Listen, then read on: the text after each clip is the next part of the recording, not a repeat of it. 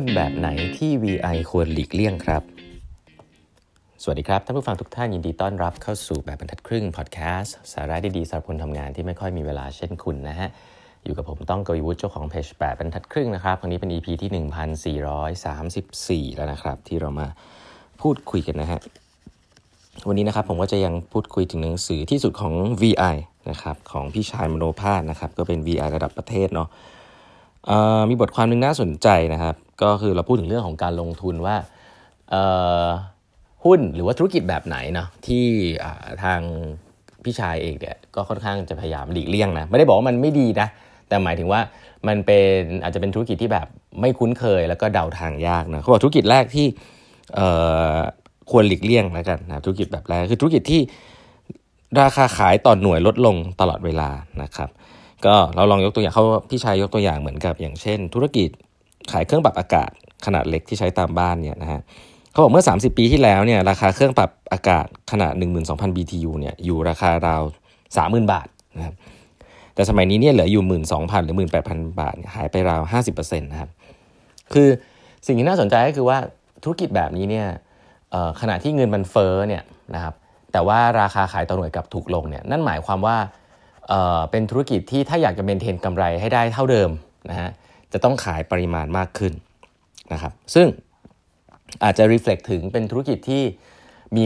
ผู้เข้ามาแข่งขันในตลาดได้ค่อนข้างจะง่ายนะครับเพราะว่ามีการตัดราคากันอะไรแบบนี้เป็นต้นเนาะซึ่งธุรกิจแบบนี้ก็อาจจะดีกับคอน sumer เนาะเพราะว่าเราซื้อของที่ดีแต่ราคาถูกลงไปเรื่อยๆนะครับแต่ในเชิงเป็นสำหรับธุรกิจเนี่ย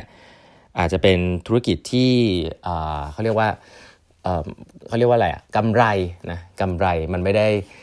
เติบโตได้มากนะครับเพราะว่าเป็นธุรกิจที่ไม่สามารถที่จะสร้างกำไร margin ได้เยอะขึ้นนะครับนี่คือธุรกิจหลังแรกคือธุรกิจที่เราดูว่าราคาขายต่อหน่วยเนี่ยลดลงเรื่อยๆนะครับอันถัดไปเนี่ยคือกิจการหรือสินค้าที่ผลิตภัณฑ์มีความผันผวนสูงนะฮะเขาบอกกิจกรรมหรือสินค้าที่มีความผันผวนสูงเนี่ยส่วนใหญ่แล้วก็จะเป็นกิจกรรมที่ลิงก์กับเรื่องของผมเรียกว่า commodity แล้วกันนะครับไม่ว่าจะเป็นราคาเหล็กนะราคาทองแดงหรือว่าราคาน้ำมันเนี่ยธุรกิจที่ลิงก์กับราคาน้ำมันเยอะๆเนี่ยจะพบว่าราคาสินค้าหรือผลิตภัณฑ์เนี่ยหรือแม้แต่ cost structure เนี่ยจะแปรผันขึ้นและลงนะฮะ based on ตัว commodity นะครับเหล่าทรัพยากรเหล่านี้ซึ่งมันจะทำให้การคาดการณ์ราคาเกิดขึ้นยากเนาะเพราะว่ามันเราลองนึกภาพดูฮะถ้าเรามันก็เหมือนกับเราไปลงทุนหรือเล่นนะใช้คำว่าเล่นเลยแล้วกันนะลงทุนเก็งกำไรราคาน้ำมันหรือราคาทองคำอะไรอย่างเงี้ยถามว่าพื้นฐานจริงๆเรารู้ไหมว่ามันจะขึ้นหรือลงเพราะอะไรในภาพใหญ่เราอาจจะพอรู้เนาะเกิดสงครามมีความต้องการมากอะไรเงี้ยแต่เรื่องพวกนี้มันเป็นเรื่องที่มันมาโครมากแล้วมันมีปัจจัยเยอะมากนะครับก็ต้องบอกว่าความผันผวนเหล่านี้มันมีอยู่แล้วในตัว commodity มันเองถ้ามีธุรกิจไหนที่ไปพึ่งพาสิ่งเหล่านี้โดยตรงเพราะว่าหลายๆธุรกิจมันก็พึ่งพาพลังงานอยู่แล้วแต่ถ้าคุณเป็นธุรกิจแบบขุดเจาะน้ำมันนะหรือว่าคุณเป็นธุรกิจที่แบบใช้น้ำมันโดยตรงอย่างโลจิสติกอะไรเงี้ยหรือธุรกิจเหล็กอย่างเงี้ยเป็นต้นหรือทองแดงอะไรเงี้ยที่มันเป็นคุณต้องใช้พวกนี้เป็น raw material เนี่ยพวกนี้มันจะผันผวนมากนะครับธุรกิจพวกนี้หลายครั้งเขาเรียกว่ามันเป็นธุรกิจที่เป็น cycle นะครับบางธุรกิจก็สามารถที่จะ predict ได้ว่ามันจะขึ้นเมื่อไหร่ลงเมื่อไหร่นะครับแต่ว่าในหลายๆเรื่องเนี่ยบางทีก็จะ predict ยากนะครับเพราะฉะนั้นก็เป็นอะไรที่ควรระมัดระวังละกันนะสำหรับการลงทุนสไตล์ VI แล้วก็อีกอันนึงนะฮะเป็นธุรกิจที่อันนี้วอร์เรนบัฟเฟตต์พูดมาเนาะแต่จริงๆแกเองก็กลับคำพูดตัวเองเหมือนกันนะก็คือธุรกิจที่มันมีเทคโนโลยีที่เปลี่ยนแปลงตลอดเวลาเปลี่ยนแปลงเรื่อยๆนะวอร์เรนบัฟเฟตต์เนี่ยถ้าใครทราบเนี่ยจะเป็นเจ้าของโค้ดเลยนะฮะว่าแกชอบหุ้นแบบโคคาโคล่ามากนะบอกคนยังไงก็ยังกินโค้กแหละแบรนด์คือแกก็ยังชอบอ่ะนะแต่ถามว่าแกชอบอะไรเทคโนโลยีหวือหวาแบบ Tesla อะไรเงี้ยแกไม่ชอบนะเมื่อก่อนเนี่ยคือไม่ชอบหุ้นเทคอะไรเลยเนาะแต่ว่าเราอย่างที่เราทราบกันดีเนาะเมื่อไม่กี่ปีที่ผ่านมาตอนที่หุ้นมันร่วงลงมาประมาณนึงเนี่ยวอร์เรนบัฟเฟตต์ก็เข้าซื้อนะครับเทคโนโลยีหุ้นเทคโนโลยีตัวหนึ่งนะครับก็คือ Apple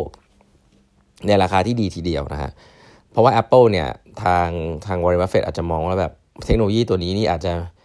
ครองโลกไปแล้วหรือเปล่านะก็ไม่แน่ใจเหมือนกันนะครับแต่ก็เป็นการกลับคำพูดตัวเองเหมือนกันนะครับแต่ว่าก็ต้องบอกว่าภาพใหญ่จริงๆอ่ะวอร์เรนบัฟเฟตต์ก็ยังชอบธุรกิจที่มัน steady นะครับถือไปได้ไม่ต้องกังวลว่ามันจะโดน disrupt อะไรแบบเนี้ยซึ่งพ ผมว่าธุรกิจแบบนั้นก็จะมีน้อยลงเรื่อยๆนะแต่ว่าโครงสร้างพื้นฐานมันก็คงยังมีหาให้เจออยู่บ้างนะครับหาเจอได้อยู่บ้างเนาะก็อันนี้คือ3ธุรกิจนะครับที่ทางพี่ชายเนี่ยบอกว่าในมุมมองของ VI เนี่ยอาจจะพยายามหลีกเลี่ยงนะครับแล้วก็อีกมุมหนึ่งฮะคือเป็นมุมที่ช่วงนี้เนี่ยจริงๆการลงทุนเนี่ยถ้าใครที่ติดตามการลงทุนเนี่ยช่วงปี2ปีที่ผ่านมาหรือว่าปีนี้นะมันจะมีข่าวร้ายเยอะนะครับซึ่งทางพี่ชายเองเนี่ยก็มองว่าถ้าดูจากสแตทจากอดีตที่ผ่านมาเนี่ยน้อยปีมากนะครับที่ไม่มีข่าวร้ายเลยนะฮะแกบอกว่าสแตทเนี่ยมันมีข่าวร้ายออกมาเรื่อยๆแหละแค่ว่ามันจะร้ายแค่ไหนและทุกๆครั้งที่มีข่าวร้ายเนี่ยสื่อหรือบรรดานักเศรษฐศาสตร์เนี่ยก็การพูดข่าวร้ายเนี่ยมันได้สปอตไลท์นะครับแล้วก็คนชอบฟังแล้วก็จะตื่นเต้นนะครับแล้วก็จะได้ส่งต่อแชร์บทความอะไรเงี้ยเพราะฉะนั้นไม่แปลกนะครับที่คนชอบพูดข่าวร้ายกันแล้วก็ทำให้เรากลัวนะฮะแต่เขาบอกว่าในคนที่เป็น VI เนี่ยจะต้องทราบว่าในทุกวิกฤตมีโอกาสเสมอนะฮะ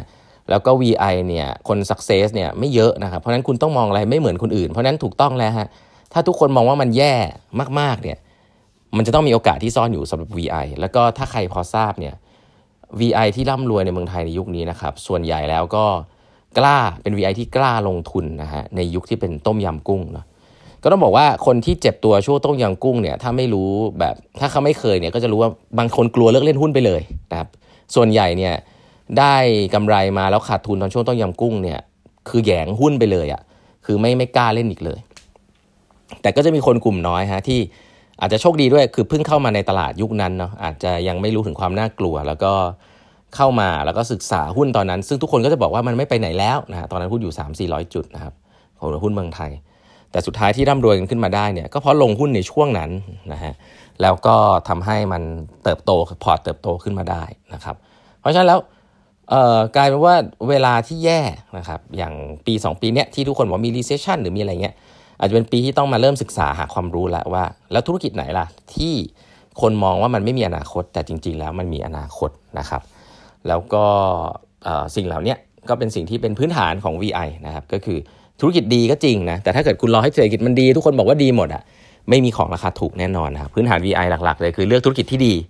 แต่ต้องเข้าซื้อในราคาที่เหมาะสมหรือราคาที่ต่ำนะฮะคุณก็จะได้กำไรแต่ถ้าคุณเลือกธุรกิจเป็นนะครับแต่ว่าคุณดูแต่ช่วงที่มันดีอ่ะช่วงที่มันแบบทุกคนบอกว่ามันดีหมดอ่ะส่วนใหญ่แล้วคุณก็จะทำกำไรได้น้อยเพราะว่ามันเป็นช่วงที่ราคาหุ้นแพงไปแล้วนะเพราะฉะนั้นกลายเป็นว่าไอ้ feeling แบบนี้แหละนะครับที่แบบเฮ้ยบรรยากาศดูไม่ค่อยดีเลยหุ้นตกจะขึ้นหรือจะลงต่ออะไรเงี้ยแต่ลงมาเยอะแล้วพอสมควรเนี่ยเบสิกเหล่านี้เป็นช่วงเวลาที่ควรจะหาความรู้เพื่อเข้าไปหาว่ามีธุรกิจไหนนะครับที่ราคาเหมาะสมแล้วก็ใน long term เนี่ยสามารถที่จะเติบโตได้นะครับก็เป็นคำแนะนำมาฝากกันไว้จากหนังสือที่สุดของ VI นะครับวันนี้เวลาหมดแล้วนะครับฝากกด subscribe บันทึกครึ่ง podcast นะฮะแล้วพบกันใหม่พรุ่งนี้ครับสวัสดีครับ